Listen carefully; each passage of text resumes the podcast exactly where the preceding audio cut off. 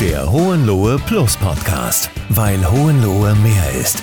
Dein Horizonterweiterer für Job, Kultur und Leben in Hohenlohe. Lass uns gemeinsam die Zukunft gestalten.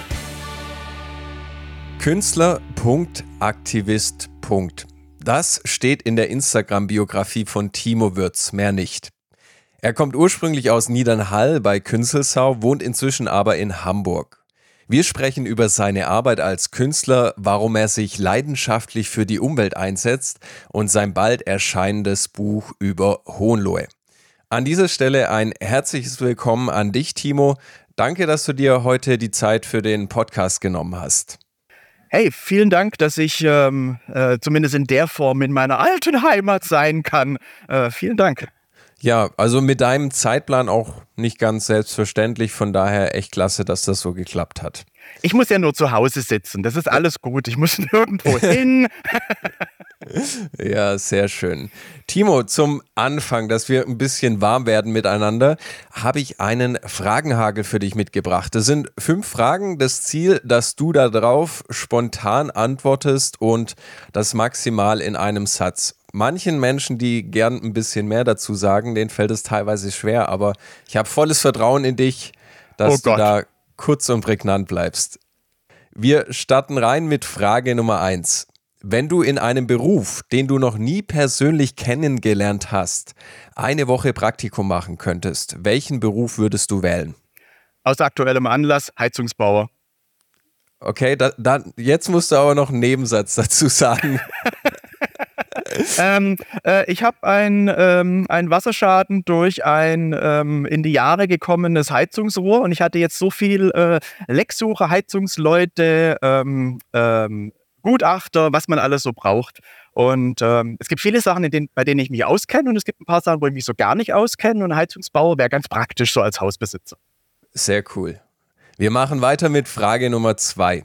Wenn du mit einer berühmten Person Kaffee trinken könntest, wen würdest du wählen?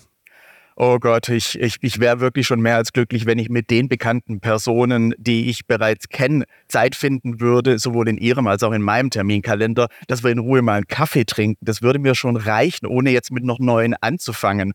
Ähm, ähm, wenigstens schaffe ich es ab und zu mit, ähm, mit unserem Kriminalbiologen Marc Benecke oder ich saß im Sommer jetzt mit, ähm, mit, mit Hella von Sinnen zusammen, habe neulich endlich Doro äh, Pesch irgendwie mal, mal wieder live gesehen. Die hat das Nachwort zu einem meiner letzten Bücher geschrieben.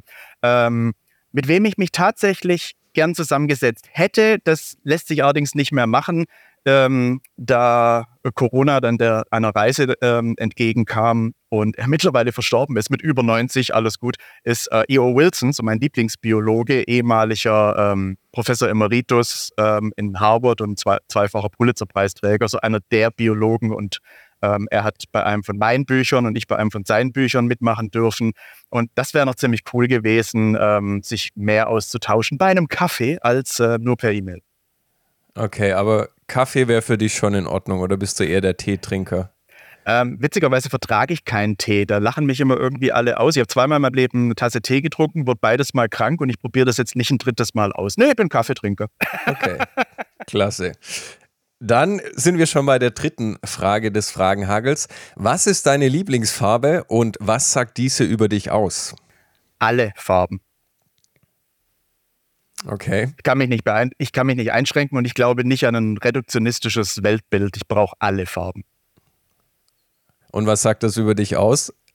Dass ich mich nicht entscheiden kann? Nee, keine Ahnung. Das, vermutlich, dass ich wirklich nicht an ein reduktionistisches Weltbild glaube, dass irgendwas nur so ist und ich bin, ich, ich glaube so ab, ähm, ähm, ich weiß nicht in welchem Alter, so ab 12, 13 fängt man dann vermut oder hört man vermutlich damit auf zu sagen, das ist, das ist der beste Film aller Zeiten. Das ist mein absoluter Lieb. Das fällt mir extrem schwer. Okay. Was ist eine Lektion, die dir deine bisherige Karriere beigebracht hat, von der du denkst, dass sie jeder irgendwann in seinem Leben lernen sollte? Auch da, dass es so eine Lektion einfach nicht gibt. Ich glaube auch nicht an zehn Strategien, um reich zu werden. Äh, halte ich alles für totalen Bullshit. Aber wenn du mich jetzt schon festnageln würdest, würde ich vermutlich sagen, sei kein Arsch. Also ähm, begegne jedem, ob geschäftlich oder privat, so, als müsstest du dein ganzes Leben mit ihm verbringen müssen. Hm, das ist gut. Lebensweisheit von Timo Würz zeigt keinen Arsch. ja, ist wunderbar zitierfähig. Ich bemühe mich um wenig Kraftausdrücke. Ich werde dran scheitern, aber ähm, der Versuch ist auch was wert. Ja, ähm, wir kommen zur letzten Frage. Welches Kunstwerk oder Art Piece sollte jeder Mensch einmal in Person gesehen haben? Auch da glaube ich nicht, dass es Ultimative gibt. Ja. Ähm, wenn ich von, von mir selbst ausgehe, ähm, wo ich, glaube ich, am meisten überrascht wurde. Ich bin vor einigen Jahren zu einer großen äh, Ausstellung über das Spätwerk von, von Rembrandt nach Amsterdam äh, gefahren und war vor allem über mich selbst völlig verwundert, wie, wie sehr mich seine, seine Porträts berühren. Und die, die, natürlich kennt man die ganzen Bilder aus Büchern, aber vermutlich wie bei allen Kunstwerken, aber denen leibhaftig gegenüberzustehen, ist eine völlig andere Erfahrung. Vor allem, weil die damals halt nicht für Massenmedium und Druck und äh, Online und Bildschirme und so gemacht wurden, sondern einfach, man muss sie live sehen. Das ist so ein bisschen wie ein Foto von einem Wasserfall gegenüber, man steht vor dem Wasserfall. Mhm. Ja, das glaube ich. Wir kommen. Äh, sorry, Van Gogh ja. war mir immer relativ egal, bis ich die Originale ah, okay. gesehen habe. Ähm, die bewegen sich wirklich. Ähm, wirklich total großartig. Selbst wenn man Bilder kennt und denkt, ja, kenne ich, langweilig, ähm, sind die Originale meistens auf eine ganz andere Art wirklich bewegend.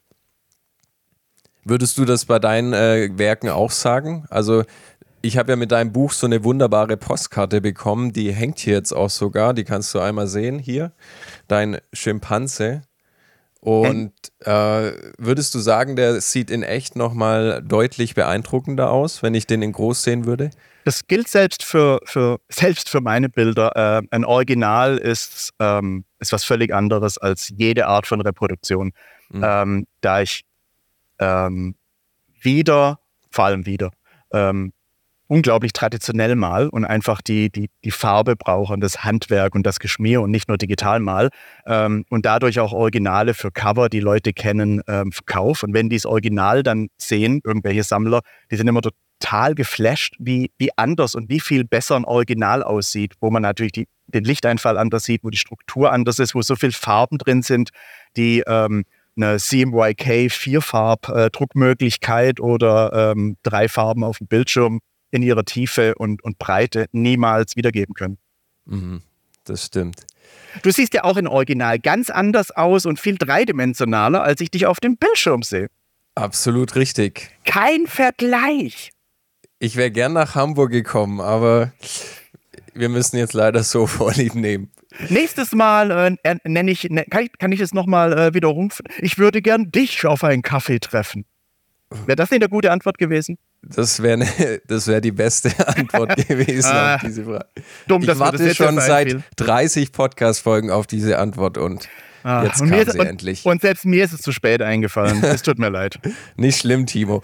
Be bevor wir ähm, noch ein bisschen tiefer auf deine Werke eingehen und auf deine Arbeit als Künstler und auch als Aktivist, möchte ich mit dir nochmal gerne eine kleine Reise mit der Zeitmaschine machen.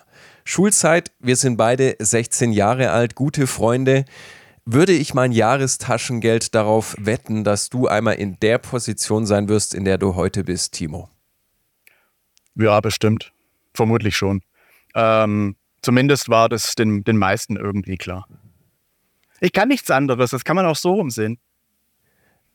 Heißt, seine Schulfreunde wussten schon, ach, der Timo, der, der malt so gut, der zeichnet so gut, der, der muss das irgendwann mal machen. Ja, wenn du von dem Alter 16 ausgehst, ähm, da hatte ich bereits meine ersten Ausstellungen und meine erste Veröffentlich bei, Veröffentlichung bei einem Verlag und nur noch ähm, wenige, sehr wenige Jahre entfernt von meinem ersten eigenen Hardcover-Buch. Von daher, ähm, ja klar, natürlich. Mhm.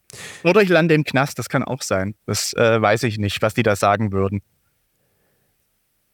Okay, das ist ähm, sehr so als Unruhestifter als kleiner. Ja. Und, ganz ähm, kleiner. warst, warst du in der Schule, es gibt ja so diese extrovertierten Schulkameraden oder auch so ein bisschen eher die introvertierten. Zu wel welcher Sorte hättest du dich damals mehr gezählt? Ja, ich würde jetzt sagen, ich bin ein extrem lauter Introvertierter. Ähm, ich, sobald ich sage, dass ich eigentlich schüchtern bin, begegnet mir schallendes Gelächter. Weil wenn ich, wenn ich, ich bin eine alte Labertasche, ich bin ziemlich sozial, ähm, wenn ich bei, bei Messen, bei Festivals äh, meine Bücher signiere, ist es mit vollem Körpereinsatz, immer stehend, es fliegt Farbe. Ich habe schon mit der brennenden Klobürste signiert. Ähm, ich habe einen einen Bücherstand mal angezündet. Also da ist Action. Ähm, man, man erfährt auf Messen, egal wie groß sie sind, relativ schnell, wo ich bin, immer dem Krach nach. Ähm, aber trotzdem habe ich natürlich auch den Teil ähm, eines Klischee-Künstlers, ähm, der sehr schüchtern und introvertiert ist. Man, man darf, glaube ich, nicht vergessen, bei sowas, ähm, ich, ich höre öfters den, den Satz, ähm, ach, das würde ich auch können, was Sie können. Und ähm, das ist schön, das nehme ich auch als das, was es gemeint ist, vermutlich als Kompliment.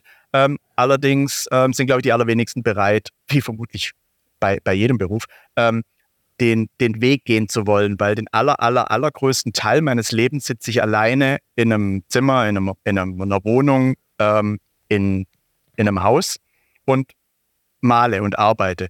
Und das, ich liebe das total. Es macht mir gar nichts aus. Ich brauche natürlich den Ausgleich, dass ich rausgehen muss und laut sein. Ähm, aber ich glaube, das ist nichts für die meisten Leute. So viel Zeit in ihrem Leben total alleine zu sein. Heißt es, du hast dich dann auch relativ äh, schnell selbstständig gemacht damals und hast dann auch in diesem Zustand also viel Zeit alleine für dich in der Kammer verbracht und einfach bist deiner Arbeit nachgegangen als Künstler? Äh, ja, ähm, ich, ich habe angefangen zu zeichnen, bevor ich geredet habe, was keiner mehr glaubt, und, gela und gelaufen bin und so. Das heißt, es war für mich immer die natürlichste Art der Kommunikation, sowohl wie ich die, die Welt aufnehme, als auch wie ich mit der Welt kommuniziere. Natürlich bin ich eine Labertasche und wie gesagt sehr sozial und so. Aber das ist, das ist genauso natürlich wie, wie wie atmen oder wie geradeaus gehen. Ähm, von daher war das, kam ich nicht mal auf die Idee, dass es ein Beruf und eine Karriere sein könnte. Man sagt ja auch nicht, ich werde professioneller Atmer. Ähm, deswegen habe ich auch beispielsweise nie verstanden, wenn mir Kunstlehrer ähm, irgendwas sagen wollten, weil niemand sagt dir, ähm, naja, atme doch mal so. Also das kann man natürlich schon machen, so Optimierung. Aber an sich ähm, mach das doch mal so und zeichne mal dies und zeichne mal so. Und ich habe das nie verstanden, weil das einfach so natürlich ist und meine Art, mich auszudrücken. Ist natürlich saublöd, wenn man äh, mit, mit, mit zu viel ähm, Talent ausgestattet ist. Und die Pubertät ist da auch ein, ein ganz schlechtes Alter, um moralisch hochwertig zu agieren. Aber spätestens ab der siebten, achten Klasse habe ich meinen Kunstlehrern gesagt, wenn sie mal so gut zeichnen können wie ich, können wir uns gern weiter unterhalten. Und bis dahin können sie sich ähm, ihre Tipps hinstecken, wo die Sonne nicht scheint. Und es ist halt doof, wenn dieser, dieser Typ, der da sitzt, dies, dies, dieser Schüler auch noch Recht damit hat einfach. Mhm. Ich sage nicht, dass es moralisch hochwertig ist oder dass ich es heute noch so machen würde, aber hey, dafür gibt es die Pubertät. ähm, von daher kam ich gar nicht auf die Idee, dass es ein Beruf sein könnte und ähm, irgendwann, ach ja, stimmt, das kann ich ja auch äh, beruflich. Ja, das wäre doch, ja, okay. Und äh, tatsächlich habe ich mich sehr früh selbstständig gemacht gegen den moderaten Widerstand meiner Eltern ähm, mit 20. Ja, Respekt. Und seitdem bist du selbstständig ge geblieben und nie seitdem, zurück. Seitdem gelte ich vom Finanzamt als freier Künstler. Natürlich unter der Bedingung, ähm, dass ich, was ja auch dazu gehört, ähm, mich auch mit dem, mit dem geschäftlichen Teil auseinandersetzen muss. Ähm, aber Einerseits ähm, als Hohenlohe hat man das vermutlich mit, mit den Genen schon mitgekriegt, dass man so einen unternehmerischen äh, Drang hat oder ein unternehmerisches Talent. Mir wurde auf, äh, vorgeworfen, dass ich der, ah, der wenigen Künstler bin, die rechnen können. Ähm, und zum anderen geht es ja auch darum, dass ich, also ich bin viel zu faul, um irgendwas Richtiges zu machen. Also strenge ich mich an, das zu machen, was ich will, um es weitermachen zu dürfen. Noch ein weiteres Jahr. Und mittlerweile sind es halt viele Jahre geworden. Und das muss jetzt auch reichen bis zur Rente, weil ich bin nicht mehr vermittelbar. Und da ich das halbwegs ernst genommen habe mit dem äh, unternehmerischen Teil, ähm, wurde das ja auch ähm, ein, ein, Teil von, von dem, mit was ich mich rumschlag, bis hin zu ich habe bei etlichen Wirtschaftsbüchern mitgemacht, habe aus Hobby BWL unterrichtet an der Hochschule und habe ab und zu mal Vorträge bei Banken oder bei Firmen gehalten, aber als Hobby. Ich okay. nehme das schon ernst. Ja. und als Hohenloher ist man ja sowieso geborener Unternehmer quasi. Da hockt ja hinter jedem Busch ein Weltmarktführer. Ja, das, das könnte man so, ähm, wenn man die Region betrachtet, könnte man das so annehmen. Du hattest gerade erwähnt, dass du in der Schule auch Kunst hattest. Da würde ich gerne mal einhaken, weil ich finde es spannend. Ich hatte in der Schule auch bildende Kunst als Leistungskurs, Kurs eben, als es dann aufs Abitur hinging. Und der Kurs war eben geprägt von endlosen Bildanalysen. Also da würde ich dich gerne mal fragen, wenn ich jetzt schon so einen Künstler hier als Podcast-Gast habe, wird manchmal in der Kunstwelt zu viel in Bilder hinein interpretiert? Also, oder bist du jemand zum Beispiel, der jetzt den Pinsel einfach in die Hand nimmt und sagt, ich leg los oder steckt da mehr dahinter? Auch da gibt es, glaube ich, zwei Aspekte. Einerseits, selbst wenn ich jetzt ganz spontan einen Pinsel in die Hand nehme und irgendwas mal, ähm, kann da jemand, der, der Bilder analysiert, ähm, zum Thema Komposition und Bildaufbau und, und Licht und auch Bedeutung und so endlos äh, referieren, weil das sind alles Erfahrungswerte, teilweise bewusst, teilweise unbewusst, ähm, die sich halt angesammelt han, haben im, im Laufe der Jahrzehnte und im Idealfall verwende ich die einfach so, aber natürlich sind sie, sind sie erkennbar für jeden. Ähm, oder für den, den es interessiert. Und zum anderen kommt es auch immer auf den, auf den Künstler an. Es ähm, gibt natürlich genügend Künstler, wo diese, dieses ähm, Regeln brechen oder nicht Regeln beachten oder die Spontanität ein großer Teil ist.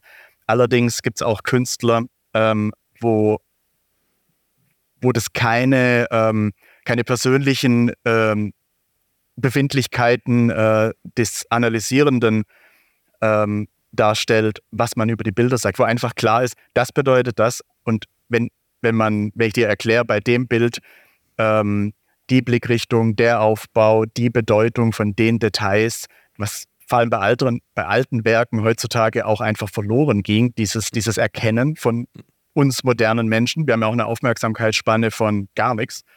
Ähm, nee, ich glaube nicht, dass es, ähm, dass da zu viel schwadroniert wird. Ähm, wie überall kommt es natürlich sicherlich vor, aber ähm, es gibt ganz viele, viele Künstler, deren Werke weiß ich erst wirklich zu schätzen, in, in, indem ich sehr viel drüber wusste. Mondrian war mir total wurscht, seine komischen Striche und seine, seine, seine, ähm, seine Farbflächen, bis ich angefangen habe, was was drüber zu lernen, wie der Aufbau ist und wie die Verhältnisse der Linien sind und was er damit tatsächlich machen will. Und dass es kein Zufall ist, oh, ich mache die Linie dahin, sieht doch lustig aus, so, wieder Geld verdient.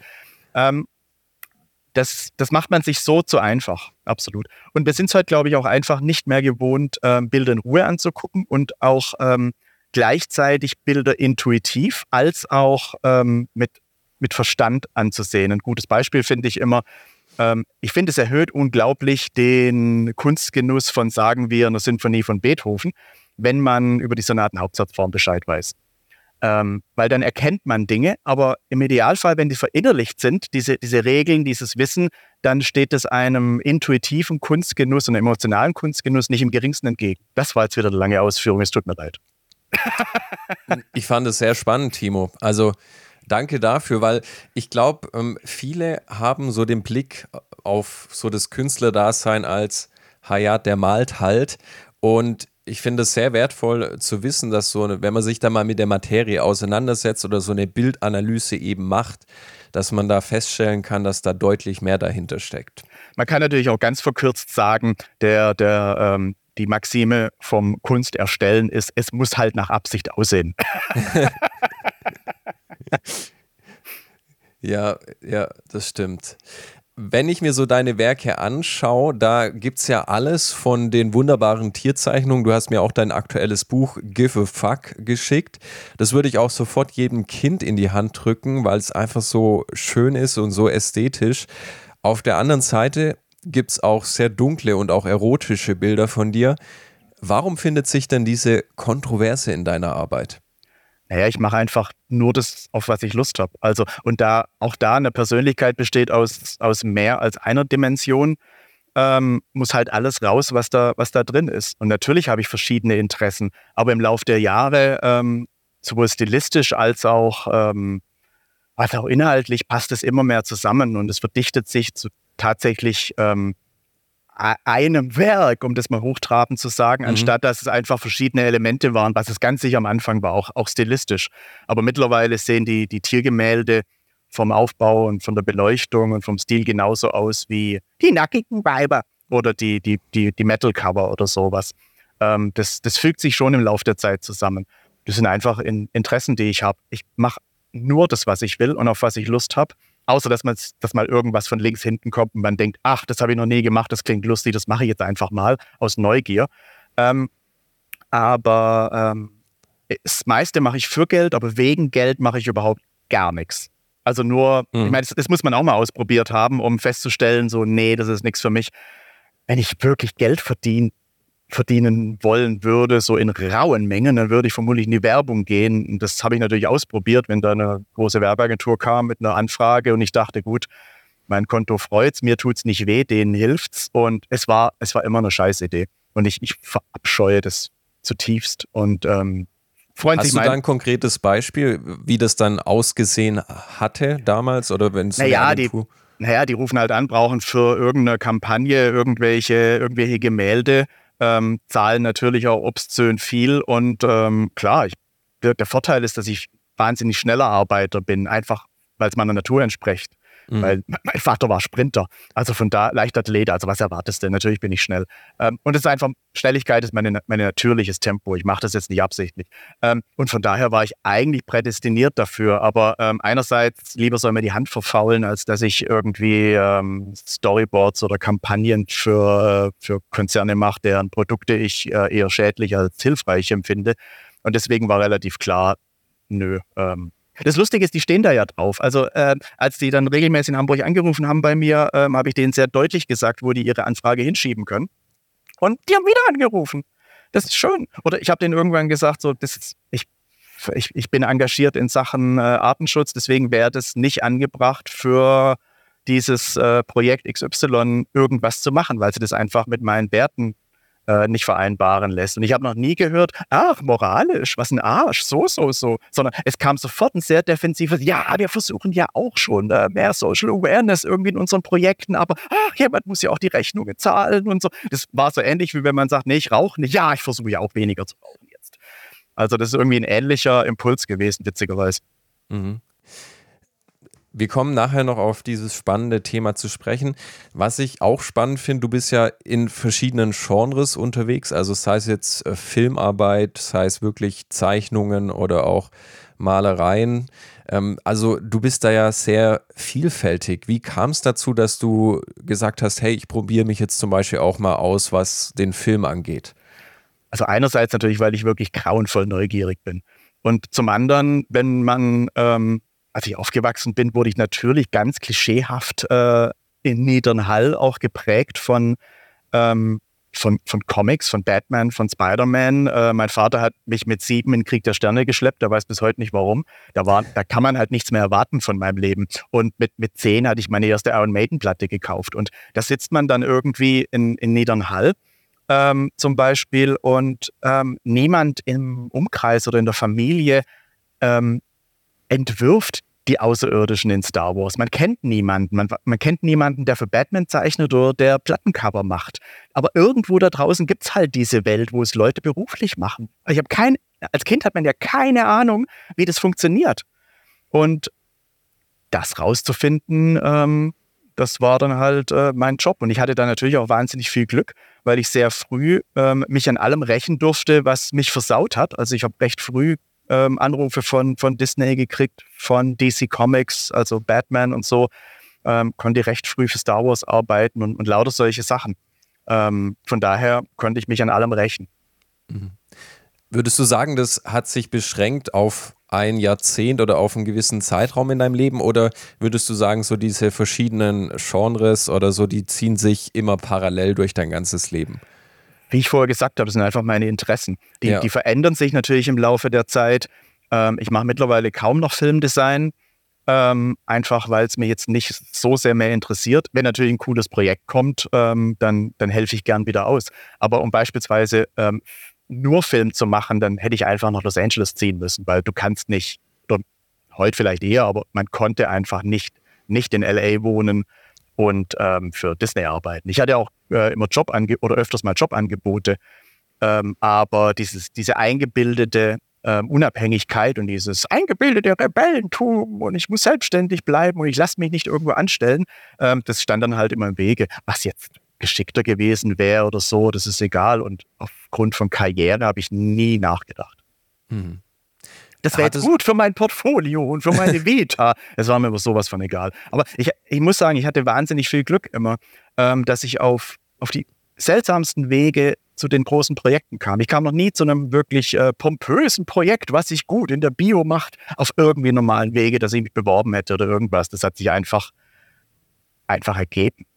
Da hat wahrscheinlich deine gute Arbeit und Mundpropaganda, oder? So total. Und, ja, ja, total. Und, und man erfährt es ja auch nicht, wer hinter, hinterm Rücken ähm, mit mit wem drüber redet. Und irgendwann, ich finde es auch wahnsinnig spannend, wenn dann der Moment kommt, wo dann einer sagt, so, jetzt rufen wir mal den Timo an. Ich meine, da gab es natürlich wunderbare Momente, als ich noch zu Hause bei meinen Eltern gewohnt habe in Niedernhall und dann kam ich, keine Ahnung, im Einkauf bei irgendwas nach Hause und meine Mutter meinte dann, ähm, da hat einer von Disney angerufen. So, was wollte der? Äh, über dich? Also meine Mutter spricht kein Englisch. Ja. Und was hast du dann gesagt? Timo, nicht hier. Äh, und ja, der hat dann gesagt, okay, und ähm, ich glaube, der ruft wieder an. Also sowas, das, das finden die ja auch immer total, total lustig. Auch als ich, ähm, ich bin Einzelkind, das heißt, ich habe keine Geschwister, auf die ich irgendwas abwälzen kann. Und da meine Eltern doch interessiert waren, das auch mal live zu sehen, nicht nur ähm, die Ergebnisse meiner Arbeit, sondern was ich so tue, habe ich die unter anderem mal mit nach Los Angeles genommen. Und wenn es dann einfach Termine gab, ähm, dann musste ich die halt mitnehmen. Also mit, ich habe mit Produzenten getroffen und sagte, übrigens, das sind meine Eltern, äh, lasst, lasst euch nicht stören, die sitzen da jetzt. Ähm, oder da ich auf Themenparks gearbeitet habe, habe ich meine Eltern mit nach, ähm, nach Disneyland genommen, damit die mal sehen, wie sowas aussieht. Weil das kennt man halt in Niedernhall nicht oder kannte man zu der Zeit einfach nicht, dass man da persönlich dort stand. Aber schön, dass du das dann auch so, sage ich mal, ermöglicht hast. Also es war sicher auch, wenn du dich gut mit deinen Eltern verstehst, eine, eine schöne Zeit für euch. Ich hatte noch keine Sekunde Krach mit meinen Eltern. Das ist wirklich, mhm. wirklich grandios. Ähm, äh, Im Nachhinein wundert es mich natürlich, wie unglaublich viel Vertrauen oder Toleranz oder Blindheit sie irgendwie hatten, was ihr Sprössling da anstellt. Ähm, aber natürlich finde ich so ein Brüllen komisch. Wenn mein, ich meine, meine Eltern ähm, ähm, vor irgendeiner Attraktion in Disneyland, das sieht aus wie eine Fototapete, das ist zum Brüllen. Aber ah, meine Mutter wird mich jetzt wieder killen, wenn sie das hört. Ja, ich hab's, ich habe es mir gerade bildlich vorgestellt. Und genau so sieht's aus, ja. Ja, sehr cool. Hast du eigentlich Angst äh, vor dem Abdriften in die Bedeutungslosigkeit? Also als Künstler wird man ja immer, es kommen neue Künstler, junge Künstler nach, es passiert inzwischen so, so viel in unserer Welt. Hast du da zu einem gewissen Zeitpunkt Angst vorm Abdriften in die Bedeutungslosigkeit als Künstler? Naja, was ist Bedeutung, was ist Bedeutungslosigkeit? Das ist, also ich habe mich beispielsweise nie mit der, ähm, mit der, mit der Galeristenszene irgendwie, also mit der normalen Kunstszene irgendwie identifiziert. Das heißt, die kennen mich auch nicht und das ist auch nicht schlimm. Es ist mir egal und ich bin zu alt für, für Ego oder so ein Scheiß. Ich möchte einfach mit meinen Projekten hilfreich sein, so, so pathetisch sich das anhört, ähm, um die Welt eher besser als schlechter zu machen. Mindestens etwas bunter. Und wie gesagt, Karriere war noch, war noch nie ein, ein Antrieb für mich. Ich hatte da viel Glück, aber ähm, nee, das ist mir total egal. Und zudem ist es sehr entspannend. Ich habe keinen Einfluss drauf. Das ist eine weiße Aussage, ja. Ich meine, man kann schon schauen, dass man so seine Sachen gut macht und richtig macht, aber schlussendlich kommt ja die, die Nachfrage von außen, oder? Ähm, ja, witzigerweise ähm, ist, es, ist es ein ganz komischer ähm, scheinbarer Widerspruch, ähm, wenn mich jetzt irgendeine, was weiß ich, ein, ein Produzent anruft und sagt, so, wir brauchen Designs für Filmprojekt XY. Je, ich lese natürlich alles, ich beschäftige damit, ich recherchiere. Je, je mehr ich aber meine eigene persönliche Sicht auf dieses Projekt und meine Vision umsetze, desto mehr helfe ich auch dem Projekt, weil das macht es einzigartig ähm, und gibt dem vielleicht einen Gesichtspunkt, was nur ich, meistens natürlich mit anderen Künstlern zusammen, aber was nur ich dem Ganzen geben kann. Also einerseits macht man es für jemand anders und für ein Projekt, was einem von außen herangetragen wird. Aber man, man muss es, glaube ich, zu seinem eigenen Projekt machen, um irgendwie was Relevantes machen zu können. Und genau wie du sagst, ich, ich, ich liebe den, ähm, ähm, den amerikanischen Autoren Wendell Berry und der hat mal ein Gedicht geschrieben, wo es irgendwie darum geht, ähm, was ist, wenn wir unsere Arbeit machen wie der Schnee ständig und man lässt einfach keinen Platz aus. Also wie mhm. eine Schneedecke, die, die, die fällt. Und das finde ich ganz cool. Mach, mach deinen Job, guck, was du, ähm, ähm, was du machen kannst, versuch Qualität ähm, zu produzieren und der Rest ergibt sich, ähm, aber man hat halt keinen Einfluss drauf. Das klingt jetzt nach einem, vielleicht trivial und nach einem Tipp, den ich vorher nicht geben wollte, aber vielleicht ist es so, weiß ich nicht. Ja, nee, das, nehme ich mit in die Liste auf, zu dem, dass du kein Arsch sein sollst. ja, genau. Also Projekte, die, die gut für meine Karriere sind oder die, ähm, die, die, die gut für meine Statur sind, das ist, ist mir egal. Es hat natürlich auch damit zu tun, dass wen es interessiert und wer auf, auf Namen oder auf Referenzen achtet, die hatte ich schon sehr, sehr früh beisammen mit all den fetten Namen. Und das war natürlich sehr praktisch. Das nimmt jetzt auch ziemlich viel Druck raus. Ich muss nichts mehr erreichen. Ich mhm. habe die meisten Kerben auf meinem Revolver. Ähm, es gibt ganz wenig, wo ich sagen würde, ja, okay, das wäre noch cool. Aber ähm, man wird sehen. Ja, sehr, sehr, sehr spannend. Ein Teil deiner Persönlichkeit oder Identität, also so, wenn ich dich sehe auf Bildern, fällt mir eine Sache fast noch schneller auf als dein Gesicht. Das ist das Tattoo, das du auf deinem Handrücken hast. Da hast du einen Pfotenabdruck drauf tätowiert, der farbig ist. Und äh, dieses Symbol findet man auch auf deinem Buch Give a Fuck wieder. Was hat dieser Pfotenabdruck für eine Bedeutung? Naja, ähm, Tattoos habe ich, weil es die einzige Möglichkeit ist, Farbe zu kriegen. Ich werde nicht so besonders braun in der Sonne.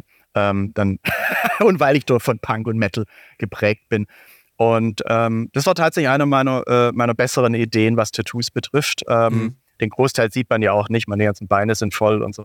Ähm, ja, das war echt so eine, so eine Eingebung, ähm, dass ich dachte, ja, eine Pfote auf die Pfote, das ist eine, eine großartige Idee und das ist die, die, die Pfote eines Pumas. Ähm, weil, frag mich nicht warum, seit frühester Kindheit war ich großer Puma-Fan. Wollte auch immer selbst Pumas haben, aber ähm, in, in Hohenlohe ist es jetzt für die Pumas und für die Nachbarn eine eher weniger gute Idee. Es gab da herrliche Anrufe übrigens, weil es mich einfach interessiert hat ähm, beim, ähm, beim Landratsamt und so, wenn ich einen Puma halten möchte. Wie, was muss ich dann tun? Die haben gedacht, ich verarsche die. Aber das war schon, war, war schon ernst gemeint. Aber einfach nur, weil mich es interessiert hat. Ich muss erst mal alles wissen.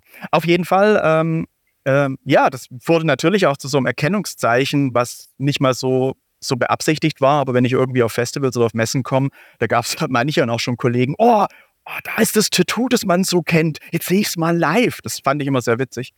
Ähm, ja, es hängt natürlich, es ist auch eine ständige Erinnerung daran, für was ich mich einsetze und dass ich mich für mehr einsetze als, als mich selbst und mich selbst auch nicht so ernst nehme, sondern halt für die natürliche Welt. Und wenn man das auf, der, auf dem Handrücken hat, dann, ähm, dann kann man es nicht übersehen. Und ich bin Gott sei Dank immer noch sehr, sehr happy damit. Ähm, ordentliche Tätowierer tätowieren ja auch keine sichtbaren Tattoos, also Hals, Hand, Gesicht, ähm, wenn man nicht schon ordentlich zutätowiert ist. Also als mein, mein Tätowierer ähm, mir diese, die, die, die Pfote gestochen hat, meinte er, so, jetzt bist du erwachsen. Nicht umsonst heißen solche Tattoos Jobkiller, aber was soll mir passieren? Ja, in deiner Lebens, in deinem Lebensstatus oder in, da, wo du dich befindest, ja, das stimmt. Das steht aber, also das Tattoo steht schon so ein bisschen, ich hatte ja am Anfang gesagt, so das Künstlerpunkt, Aktivistpunkt, das steht ja in deiner Instagram-Bio. Das Tattoo ist auch so ein bisschen, ja, ich würde jetzt nicht sagen, oder vielleicht doch der Anfang oder einfach die, dieser zweite Punkt Aktivist, oder? Ja, Aktivist hört sich immer total scheiße an. Das ist irgendwie ein blödes Wort, aber, ähm, aber es, es deutet halt für Leute, die das in zwei Worten lesen wollen oder in einem Wort, ähm, gleich in die richtige Richtung. Ähm, nö, ich war schon immer großer Naturfan, fühlte mich schon immer irgendwie zu Natur und zu Tieren hingezogen. Ähm, mehr auf so eine, naja, normale Art und Weise. Und irgendwann, wenn man älter wird, stellt man halt fest, die Welt ist nicht in so einem tollen Zustand. Ähm, und jeder sollte sich da vermutlich dafür einsetzen, vielleicht sogar ich. Und dann habe ich im Laufe der Zeit, vor, so vor, verstärkt vor 10, 15 Jahren, ähm, angefangen, ähm, mich ein, mein, meine Klappe einfach mehr aufzureißen. Es gibt nichts Schlimmeres, als wenn man halbwegs was Nettes tut und, und dann damit darum posaunt und dann damit angibt. Aber ähm, die, die, die natürliche Welt ist in so einem katastrophalen Zustand durch unser Verhalten und auch durch mein Verhalten als Europäer, als ähm, gut gebildeter und ähm, nicht besonders armer, ähm, weißer, männlicher Mitteleuropäer, dass ähm, ich, ich ich konnte nicht mehr. Ich muss, ich muss mich dafür einsetzen. Mit, mit, und es ist wichtiger als ich und es ist wichtiger als meine Bilder. Und meine Bilder sind vielleicht ein Vehikel dafür, dass ich Aufmerksamkeit kriege. Mhm. Spannend, ich habe gerade eine Katze im Hintergrund gehört. Ja, das Pass ist Karamell. Die kam hier gerade hoch und ähm, Passend zum Thema. Passend zum für, Thema. Für Absolut. die Tiere und Umwelt einzusetzen. Ja, schön, dass man sie hört. Das war, Kar das war Karamell. ja, schön. Äh, du hast ja auch die Pumas schon angesprochen. Und wie ich gehört habe, also du hast keinen Puma in deiner Wohnung. Die, das wäre vielleicht auch problematisch mit den Hauskatzen. Äh, wie engagierst du dich? Da gibt es so eine Geschichte, Pate, Puma, vielleicht kannst du da mal was dazu noch sagen. Ja, wenn ich schon keinen Puma selber auf meinem Grundstück halten kann, ähm, zur Freude der Nachbarn, ähm, dann kann ich wenigstens welche adoptieren. Und ähm, man, man kommt dann halt, auch, auch da, ich kam immer zu Projekten. Da ich jetzt, hätte ich einen Masterplan für irgendwas, wie ich die Welt mhm. retten könnte, irgendwas, glaub mir, ich würde es dir sofort sagen. Aber da ich das nicht habe und vermutlich auch nicht kriege, ähm, mache ich einfach das nächstbeste, was mir einfällt. Und so kam ich irgendwie ganz zufällig zu einem, ähm, zu einem Reservat in, ähm, in der Nähe von Los Angeles, die Pumas unter anderem aufnehmen, die halt in Gefangenschaft geboren sind und die ausgewildert werden könnten und sorgen einfach dafür, dass die ein ordentliches Leben bis zu ihrem Ableben haben. Und ähm, wurde gegründet von der Hitchcock-Schauspielerin Tippi Hedren. Und so kam ich da irgendwie dazu und habe dann im Laufe der Zeit äh, einige Pumas äh, adoptiert. Die erste äh, war, war Trinity, die ist letztes Jahr gestorben im Methusalem-Alter von, ähm, ich glaube, 21, was von Puma echt alt ist. Und ähm, das war einer der, der Beginne von, von, von meinem Engagement. Und dazu kamen immer mehr, ähm, mehr Projekte, wo es um Auswilderung geht und ähm, um, also in, in Mexiko gibt es ein Projekt, die, die Jaguare auswildern. Und diese ganzen, es ist nie öffentliche Parks, du kannst nicht öffentlich dahin gehen. Du kannst dann nur hingehen, wenn du eh schon Papa von einem Puma bist.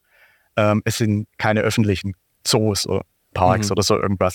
Ähm, oder in, ähm, in Südafrika gibt es eine, eine komplett äh, weibliche Anti-Wilderer-Einheit, die heißen die Black Mambas.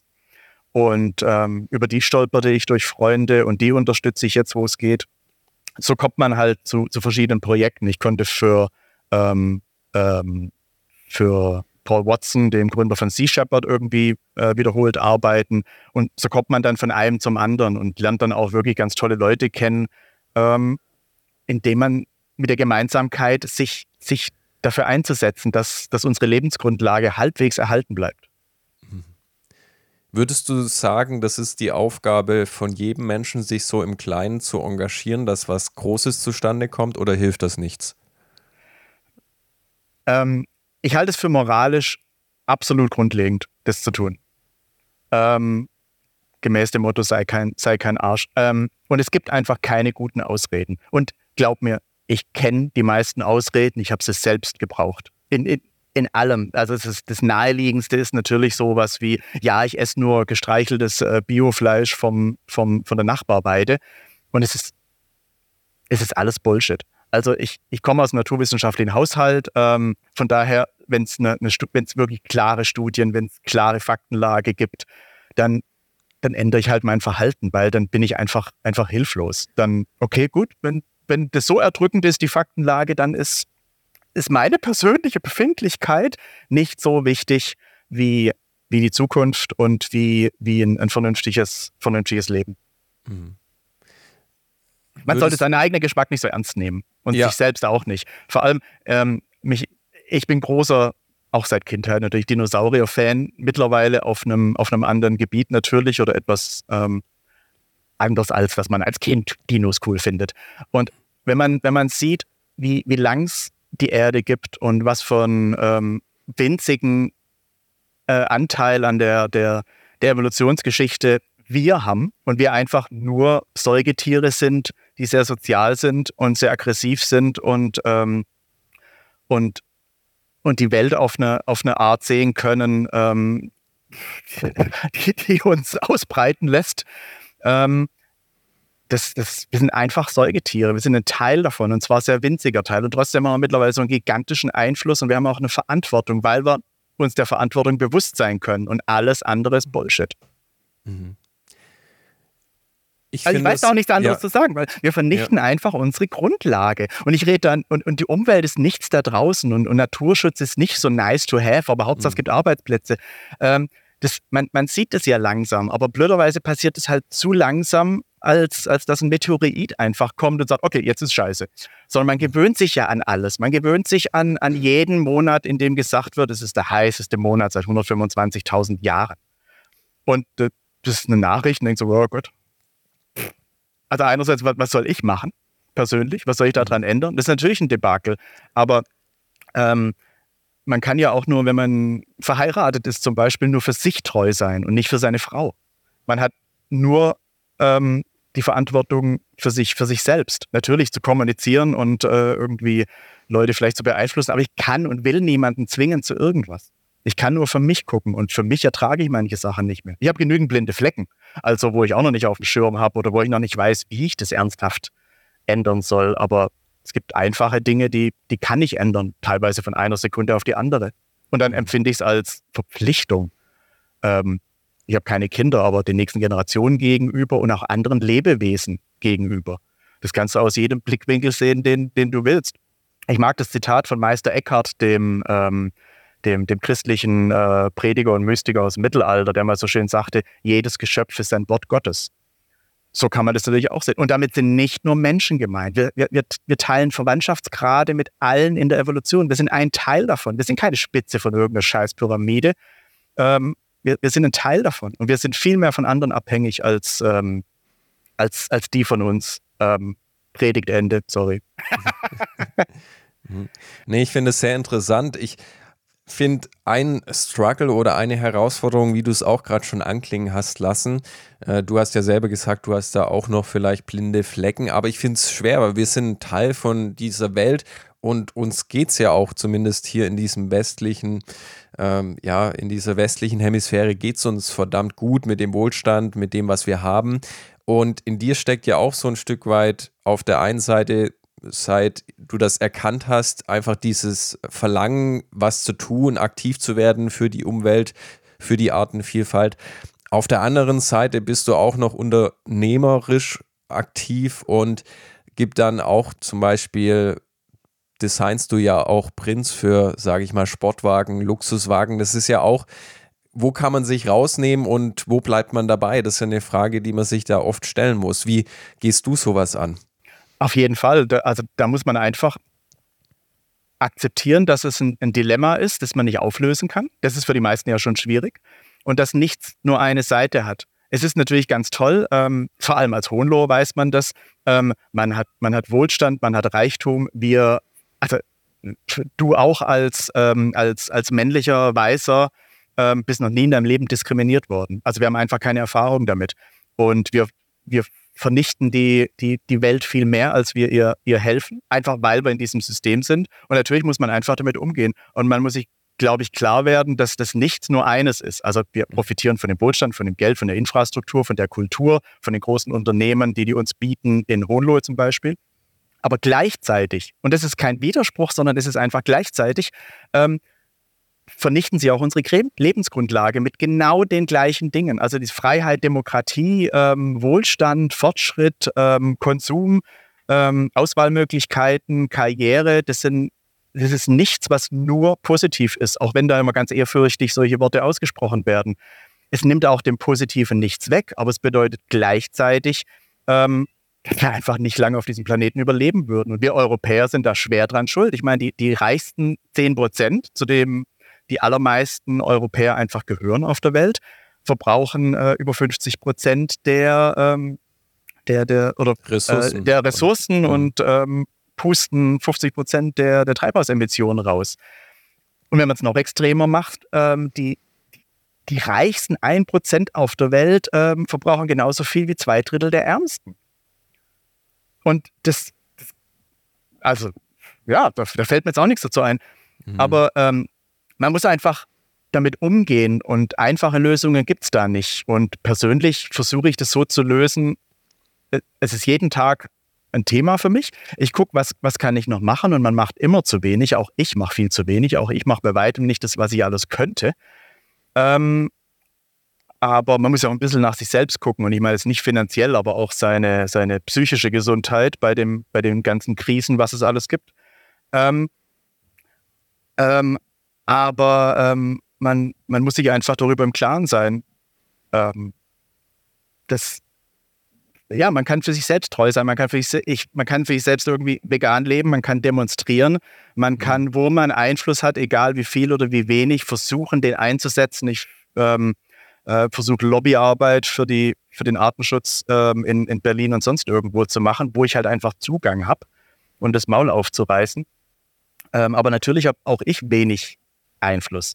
Aber mhm. den muss ich nutzen. Ich halte es vor allem für ein moralisches ähm, ähm, ähm, für einen moralischen Zwang und vor allem, ähm, wir haben einfach keine Zeit. Und wir haben niemanden, mit dem wir verhandeln können.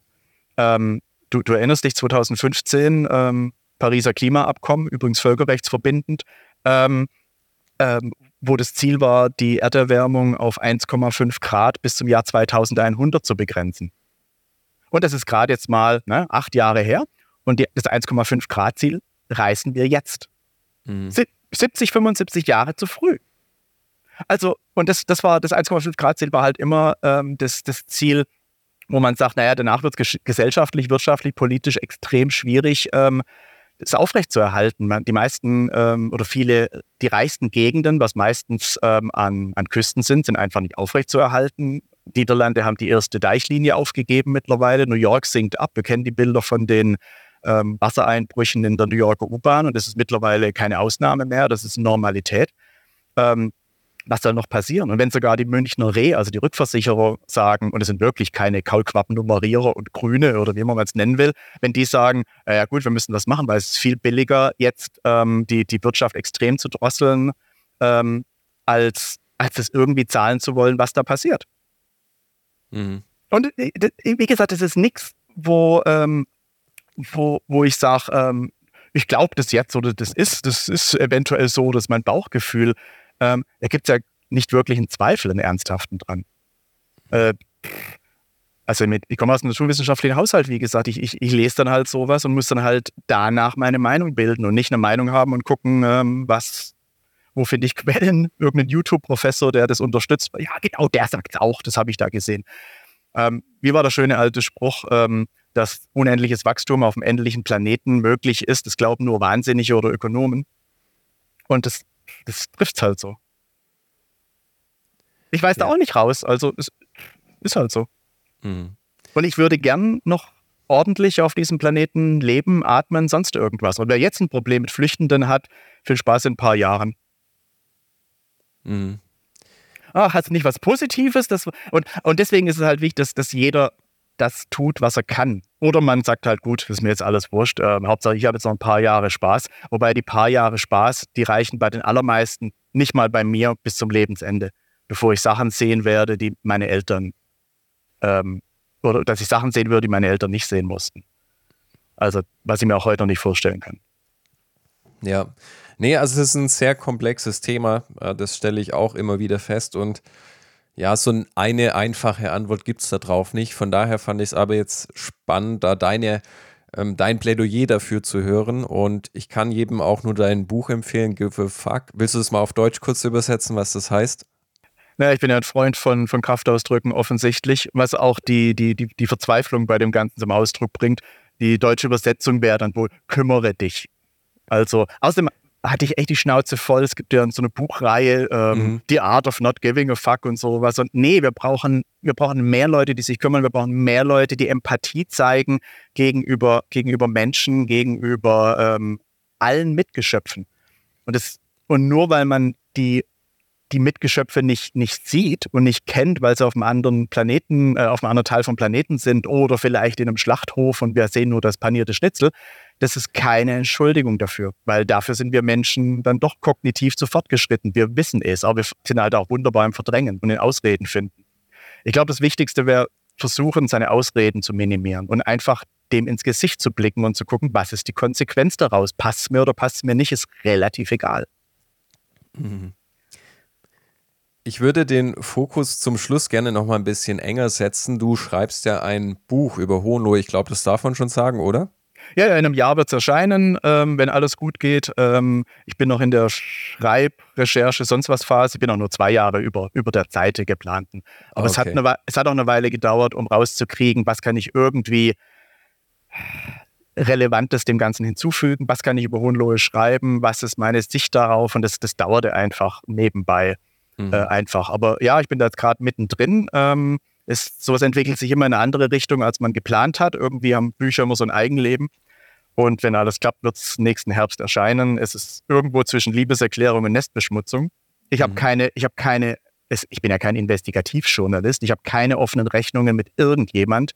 Ähm, ich muss niemanden Karren fahren. Ich muss äh, nichts machen. Ich bin aber auch jetzt nicht so blauäugig, dass ich sage, ach, es ist so schön. Also es ist nur schön. Es ist schön, aber auch nicht nur schön. Und da finde ich spannend mit den ganzen Einflüssen ähm, von Leuten, die ich kenne, ähm, von Unternehmern über Politiker bis hin zu normalen Leuten, bis hin zu Gastwirten und sonst irgendwas, einfach mit denen auch zu reden und ähm, zu gucken, was dabei rauskommt.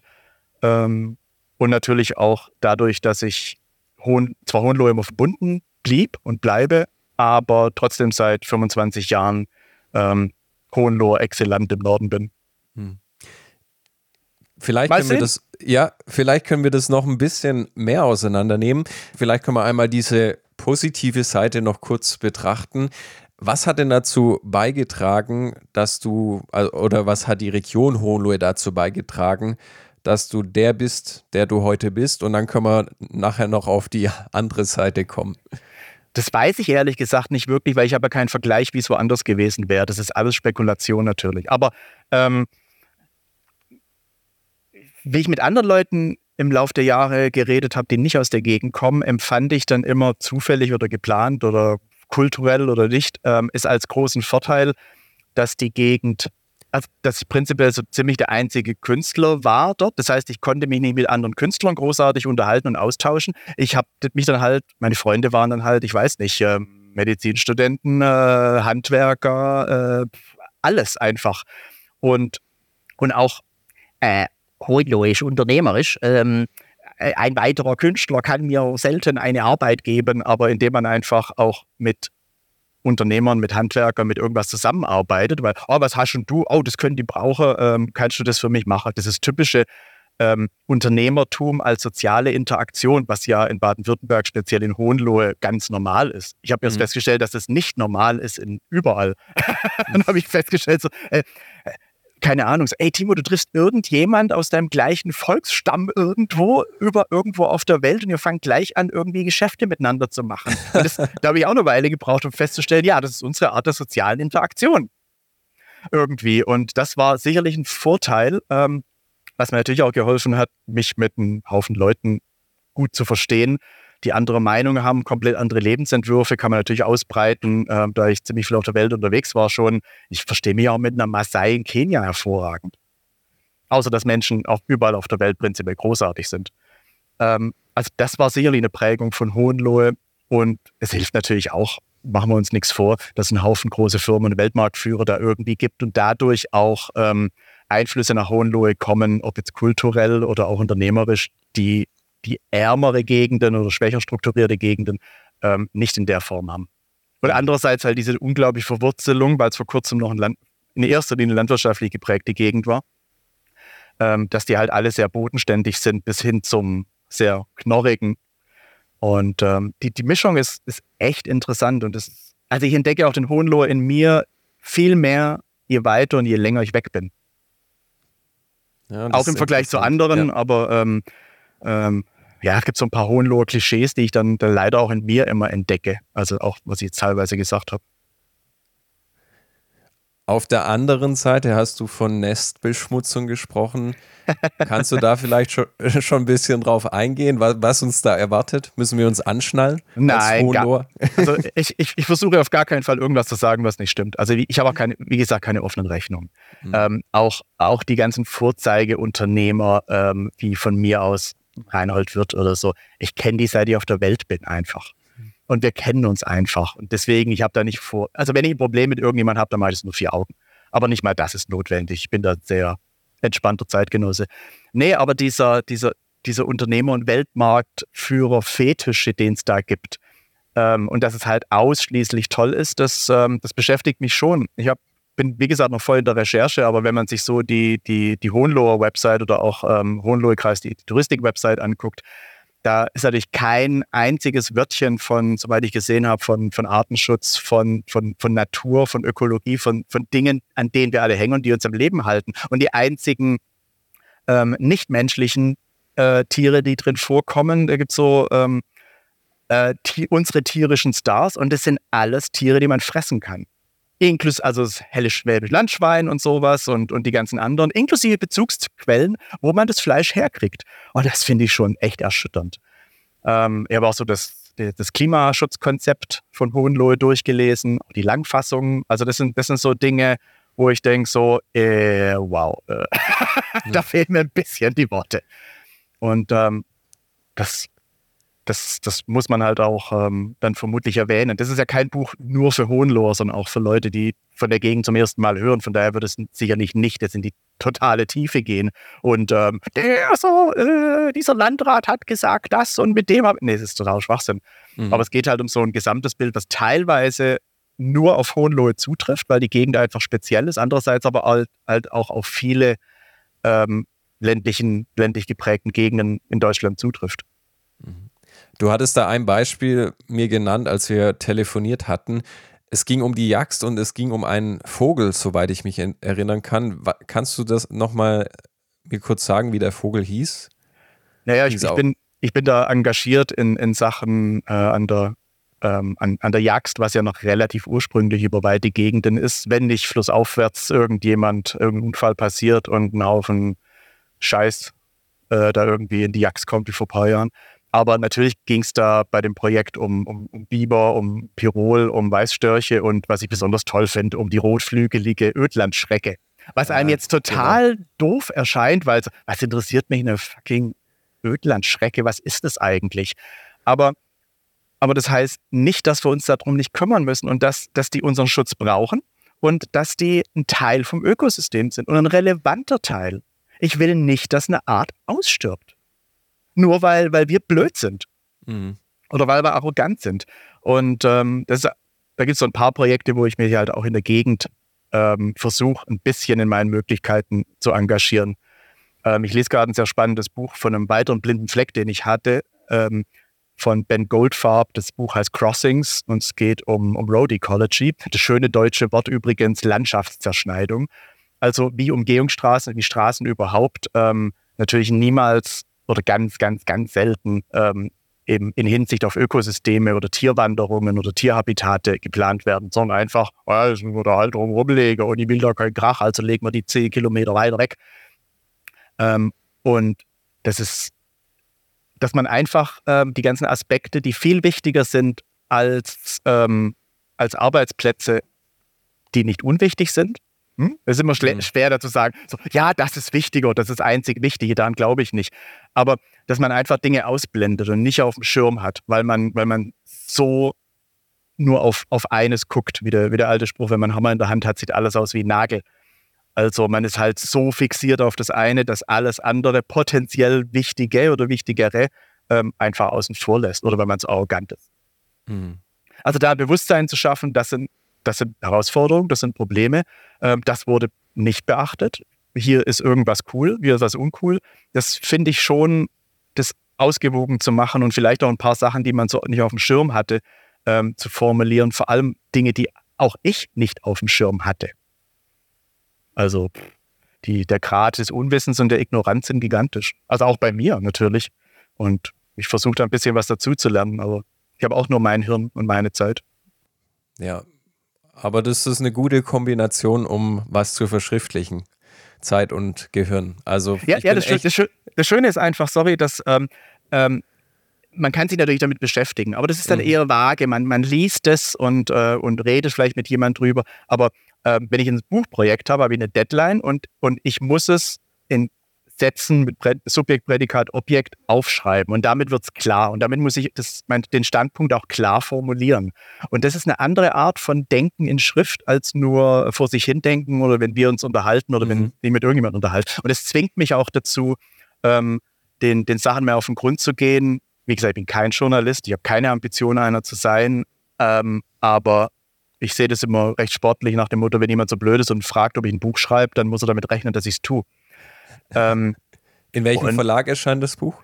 Das ist tatsächlich aus aktuellem Anlass, wie ich gesehen habe. Ähm, nervte mich damit ähm, unser Dr. Slunicek von, vom Molino Verlag. Ah, Und ähm, da wird der liebe Matthias. der hat er- liebe Matthias, der hat, sich Hat da er dich rumgekriegt. Ja, und er weiß auch nicht wirklich, was auf ihn zukommt, aber ähm, nee, das ist total großartig. Ähm, und wenn es noch ein Verlag aus der Gegend ist, ähm, umso besser. Dann versteht er auch viele. So, nö, das ist, ist total cool. Ich mag ihn sehr, sehr, sehr. Klasse, Timo. Wir könnten, glaube ich, noch über viel mehr reden, aber ich denke, für Menschen, äh, die den Podcast hören, die haben einen wunderbaren Überblick bekommen darüber, wer du bist. Jetzt reicht's Zum- mal, gell? Zumindest in Ansätzen. genau. Nee, ähm, ich glaube, das war sehr, sehr wertvoll und ich freue mich auf das Buch von dir, äh, das von dir erscheint. Und ich muss auch sagen, es war sehr, sehr wertvoll, einfach mit dir dieses Gespräch zu führen. Von daher an dieser Stelle ein herzliches Dankeschön an dich. Vielen Und- Dank für die, Ja. ähm, für die Aufmerksamkeit und für die Gelegenheit, ähm, auch da eine mögliche andere Stimme zu hören, weil sonst, wie gesagt, die Außenwirkung oder die Außendarstellung von, von Hohenlohe ist meistens nur Erfolgsgeschichten, was meine Mhm. ja irgendwie auch ist. Ich passe ja auch in dieses Klischee, aber es ist halt nicht nur eines. Nichts im Leben ist nur eines. Ja. Aber danke. Genau. Dann, ich wünsche dir alles Gute für die Zukunft und wir hören uns vielleicht bald mal wieder. In diesem Sinne, Timo. und vor allem bei einem Ja, Kaffee. dann, dann, bei- dann, dann, dann treffen wir uns zu einem Kaffee. Genau. auf alle Fälle. Dann wünsche ich dir alles Gute und bis dann. Ciao, Timo. Vielen Dank. Tschüss. In Hohenlohe findest du nicht nur einen neuen Job, sondern auch gleich eine neue Heimat. Wenn du Fragen hast, schreibe uns gerne eine E-Mail an info@hohenlohe.plus. Wenn dir diese Folge gefallen hat, dann abonniere den Podcast, lasse uns eine positive Bewertung da und erzähle deiner Familie und Bekannten davon. Bis zum nächsten Mal.